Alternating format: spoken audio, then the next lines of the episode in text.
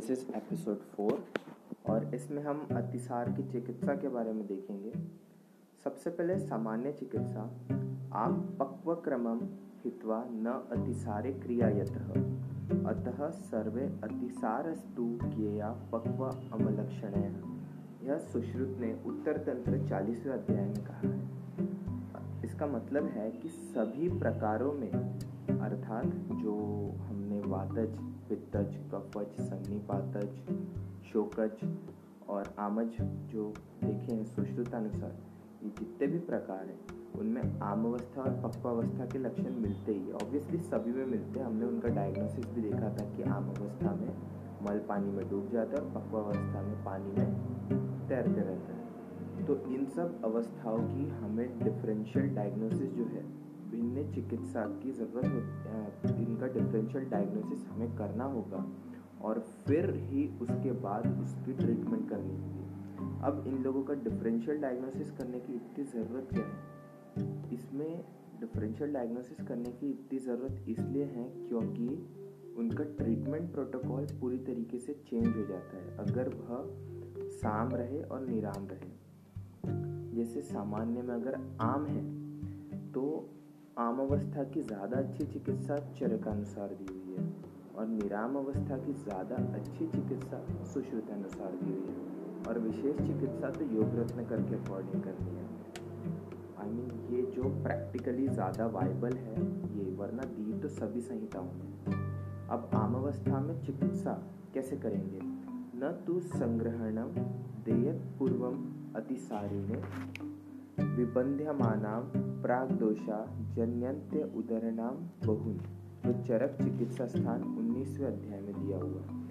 इसके अनुसार सबसे पहले आपको लंघन करना है। ऑब्वियस सी बात है कि आम अवस्था है। आम अवस्था में हम डायरेक्ट ट्रीटमेंट नहीं कर सकते। सबसे पहले हमें आम को हटाना पड़ेगा। जो जो हेतु है आम, सबसे पहले उस पर हमें ट्रीटमेंट करनी पड़ेगी। इसलिए लंघन देना पड़ेगा। लंघन देने से क्या होता है कि अग्नि अग्नि दीपन हो जाता है थोड़ा सा क्योंकि एकदम अग्नि मंद रहती है इसलिए यहाँ पे अग्नि की दीपन करने के लिए लंघन देना पड़ेगा। अब लंघन देने के बाद पाचन चिकित्सा करनी है।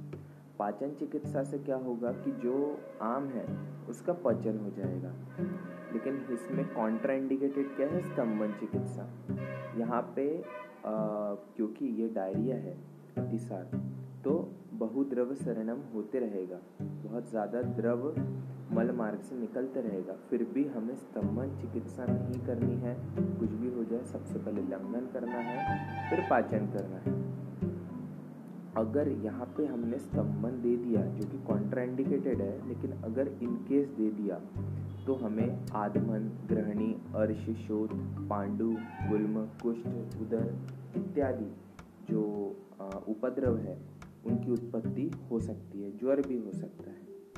अब लंघन और पाचन लेने के बाद क्या हो गया कि आम जो हो गया उस आम का पाचन हो गया। इसके पश्चात हमें जो दोषों को बाहर निकालने की, दोषों को बाहर निकालने के लिए सबसे पहले अनुलोमक द्रव्यों का उपयोग करना है। अनुलोमक द्रव्यों का प्रिपेयर करने अनुलोमक द्रव्यों का प्रयोग करने से क्या होगा, जो आम है, निकल जाएगा। इसके लिए सबसे पहले हमने लंघन और पाचन से उसको, उसका पाचन किया और फिर अनुलोमन द्रव्य से आम को हम, हमें अभी निकालना है। वो किसके द्वारा देंगे? हरित की और पिपली का कल्क के द्वारा। अब हरित की को इतना इम्पोर्टेंस क्यों दिया हुआ है? मृदु विरेचक तो उसके लिए अष्टांग हृदय चिकित्सा स्थान नव्य अध्याय में कहा है, प्राणदा प्राणदा, दोषे विबद्धे संप्रवर्तिनी। ये हरितकी या अभया के लिए अष्टांग हृदय चिकित्सा स्थान नौ में बोला गया है। अर्थात जो हरितकी को प्राणदा कहते हैं। क्योंकि ये जब बहुत ज़्यादा कोई डिफरेंट कोई बीमारी होती है तो उसमें बहुत ज़्यादा काम आता है। दोष का जो विबंध है, वो दूर करता है। इसलिए अब हरितकी का प्रयोग तो हम करेंगे। कैसे करेंगे? अनुलोमक द्रव्यों के अनुलोमन के लिए करेंगे। आम निकालने के लिए करेंगे। इसका बहुत सावधानी से इसका उपयोग करना है। क्यों इसको सावधानी से उपयोग करना है? तो अतिसार में क्या होता है? उदक धातु शरीर से बाहर निकलते हैं। हमने संप्राप्ति में देखा था कि जो उदक धातु है, वो वात प्रकोप वात प्रकोप हुआ है। उदक धातु उसके साथ सीधा कोष्ठ में आते हैं और फिर वहाँ पे अग्निमान करते हैं। अग्निमान के कारण फिर अतिसार वगैरह सब होता है। तो यहाँ पे हमें ख्याल रखना है कि अनुलोमक द्रव्यों का प्रयोग जो है बहुत बल का ध्यान रख के विचार करके और दक्षता से करना है। हम बल का विचार करेंगे और जैसे कि हमने ऑलरेडी लंघन दीपन पाचन, चिकित्सा कर दी है, अब आम चला गया है। इसका विचार करने के बाद ग्राही औषधियों का प्रयोग करें। जो ग्राही औषधियाँ है, कौन सी कौन सी उपयोग हम कर सकते हैं? है शंख, भस्म, शुंठी, बाल बिल्व, परपटी कल्प, इनका उपयोग कर सकते हैं। संजीवनी गुटी का भी उपयोग कर सकते हैं। लेकिन जो हमने दीपन पाचन किया था, हम उसके लिए कौन से कल्प यूज़ करेंगे? उसके लिए संजीवनी वटी करेंगे, बिलवादी चूर्ण करेंगे, बाल बिल्व अवलेह करेंगे, शुंठी पुटपाक करेंगे, शुंठ आदि चूर्ण करेंगे। तो दीपन पाचन के लिए वैसे वैसे सबको पता है कि शुंठी जो है, बहुत बहुत ही अच्छा कल्प है। इसलिए हम लोग शुंठी, पुटपाक शुद्ध आदि चूर्ण का उपयोग करेंगे यहाँ पे। और कुछ दिनों तक उसे जो रुग्ण है, जिसको अतिसार हुआ है, उसे द्रव और लघु भोजन हमें देना चाहिए। छाछ, यवागु, यूश, ये सब दीजिए। मुस्ता सिद्ध जल पानार्थ उपयोग पीने के लिए हमें देना चाहिए। तो यहाँ से तात्पर्य ये निकलता है कि अगर आमज अतिसार है, आमज अतिसार है तो सबसे पहले लंघन दीजिए फिर दीपन पाचन चिकित्सा कीजिए। स्तंभन बिल्कुल नहीं देना है। फिर उसके बाद आ, हमें विचार करना है कि क्या आम का पाचन हो चुका है। अगर हाँ हो चुका है तो फिर ग्राही औषधियों का उपयोग करना है। फिर उसके बाद पक्वावस्था की चिकित्सा। ये तो आम अवस्था की चिकित्सा हुई। अब पक्वावस्था की चिकित्सा करेंगे। तो पक्वावस्था में चिकित्सा के लिए सुश्रुत ने उत्तर तंत्र चालीसवें अध्याय में कहा है, यदा पक्वो अप्य अतिसार सरत्येव मुहुर्मुहुर ग्रहण्या मार्दव जन्योस्त्र संस्तंभनम हितम। अर्थात, यहाँ पे बार बार मल प्रवृत्ति होती है पक्वावस्था में और ग्रहणी के अवयव की दुष्टि होती है, जिसके कारण दुर्बलता आती है। तो यहाँ पे हमें स्तंभन लेना हम आम अवस्था में स्तंभन दे रहे थे क्या? नहीं लेकिन स्तंभन हमें पक्वावस्था में देना ही पड़ेगा। दीपन पाचन ग्राही औषधियों को एक साथ देना है। तो अब हम कौन से कौन से कल्प दे आ, कौन से कौन से द्रव्य दे सकते हैं? कुटज मोचरस जाति जातिफल बाल बिल्व भंगा अहिपेन कर्पूर ये सब दे सकते हैं। इनके द्वारा कौन से कौन से कल्प जो उपयोग में हम ला सकते हैं?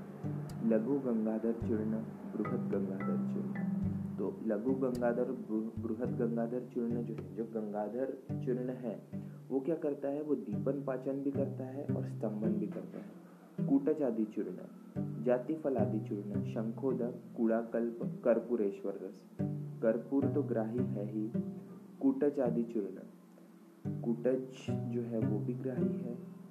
आप एक घर अपने घर पे ही एक देखिएगा, जब भी हमें सर्दी होती है तो कर्पूर और गुड़, इनका जो मेल रहता है, वो दिया जाता है। तो कर्पूरेश्वर रस जो है, इस तरीके से स्तंभन के लिए भी बहुत उपयोगी है।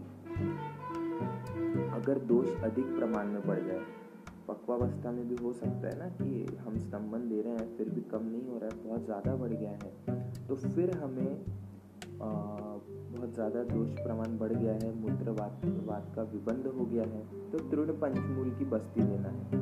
अब यहाँ पे प्रमाण इसलिए ही बढ़ता है क्योंकि उसका वाद से संतुष्ट हो जाता है, जो दोष रहता है वाद और ज़्यादा बढ़ जाता है। तो वाद हटाने के लिए तो फिर हमें बस्ती देनी पड़ेगी तृण पंचमूल वात की, और अनुवासन बस्ती भी दे सकते हैं, क्योंकि वो मधुर अम्ल द्रव्य से बनी हुई रहती है, और मधुर अम्ल लवण जो है वो वाद को कम करते हैं। अब इसकी विशेष चिकित्सा, जो कि योग रत्न कर के अकॉर्डिंग ही हमें देखनी है तो वातज अतिसार में पंचमूल सिद्ध पेया दे दे सकते हैं। पंचमूल जो रहते वातज्ञ रहते हैं। बिल्व अवलेह, संजीवनी गुटी पथ्यादि क्वात, इन सब का उपयोग हम कर सकते हैं। इसमें संजीवनी वटी जो है, वो बहुत ज़्यादा उपयोगी है वातज अतिसार में। पित्तज अतिसार में समंगादि चूर्ण दे सकते हैं, बाल बिलवादी को आप दे सकते हैं, कूटज परपटी दे सकते हैं। कूटज परपटी इसमें इम्पोर्टेंट कल्प है। फिर चरक ने जैसे बताया है, रक्त अतिसार का वर्णन किया है। तो वो तो योग रत्नकर में दिया नहीं है, परंतु रक्त अतिसार है। तो रक्त से जितनी व्याधि है, उसमें बोल कल्प का हम लोग बहुत उपयोग करते हैं। यहाँ पे जैसे बोल परपटी 250 मिलीग्राम लेंगे नाग केशर एक ग्राम लेंगे और शंख भस्म 250 एम लेंगे।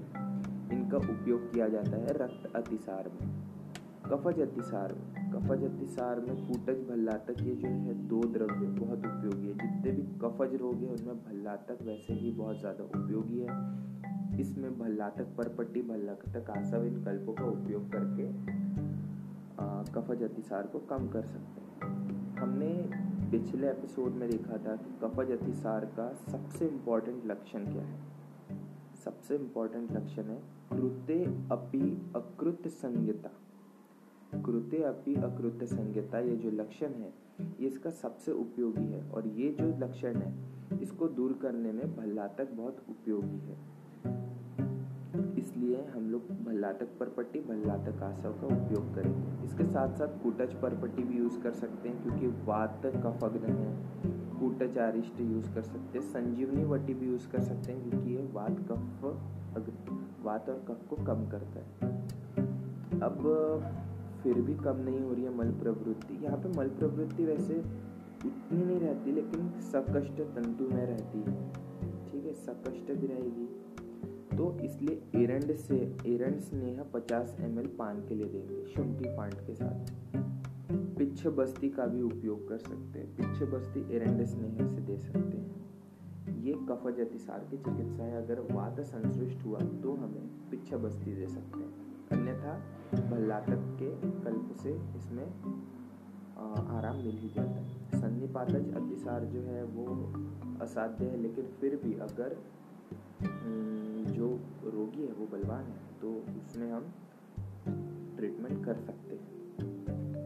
शोकज और भयज अतिसार में हमें हर्षण, आश्वासन, चिकित्सा देनी होगी और वातज अतिसार समान चिकित्सा करनी होगी। ऐसा अष्टांग हृदय ने चिकित्सा स्थान नब्बे अध्याय में कहा है। तो इन सब का सार क्या निकलता है कि अतिसार की चिकित्सा कैसे करनी है?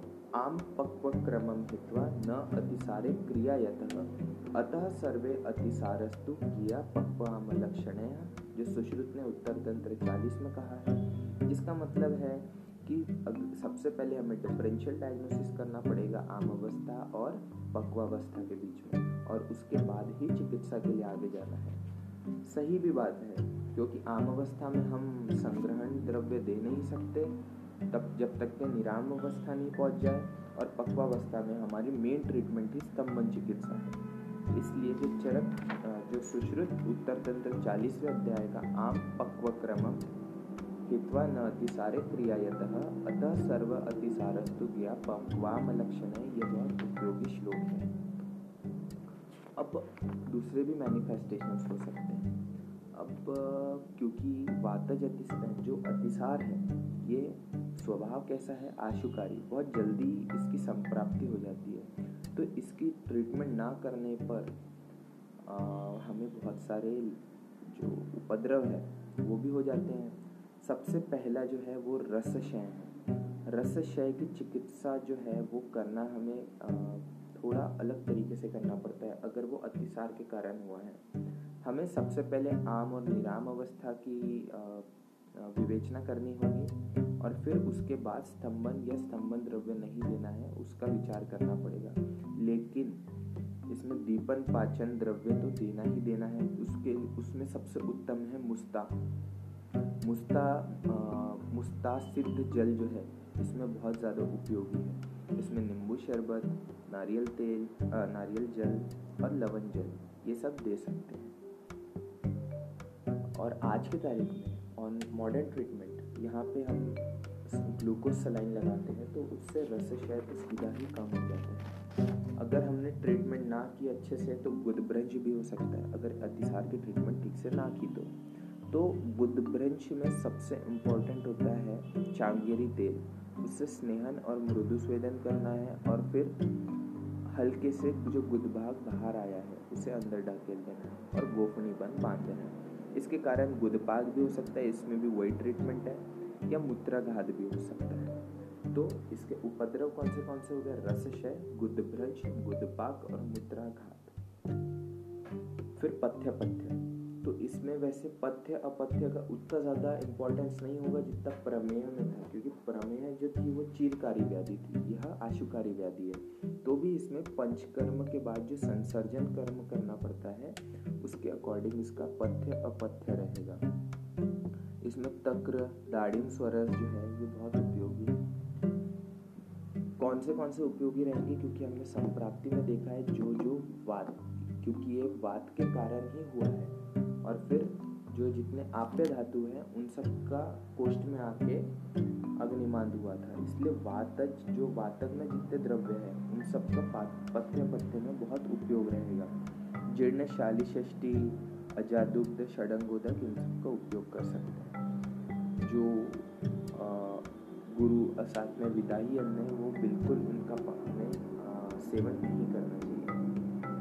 अब ठीक है हमने ट्रीटमेंट कर ली संसर्जन कर्म दे दिया पेशेंट ठीक हो गया बट वो पेशेंट फिर से ट्रीटमेंट के लिए आया कुछ दिनों बाद। फिर कुछ दिनों बाद ट्रीटमेंट आया। मतलब हम उसकी पूरी चिकित्सा नहीं कर पाए थे। तो इसके लिए हमें ध्यान रखना है कि अपुनर्भव चिकित्सा। अपुनर्भव चिकित्सा अतिसार के केस में रसायन चिकित्सा ही है। पंचामृत परपटी या सुवर्ण परपटी के ग्रुप का उपयोग करते हैं। इसमें जो शतावरी, चूर्ण शतावरी, कल्प है इन लोगों का लॉन्ग टर्म यूज़ करने से बहुत जो फिर से अतिसार नहीं होगा।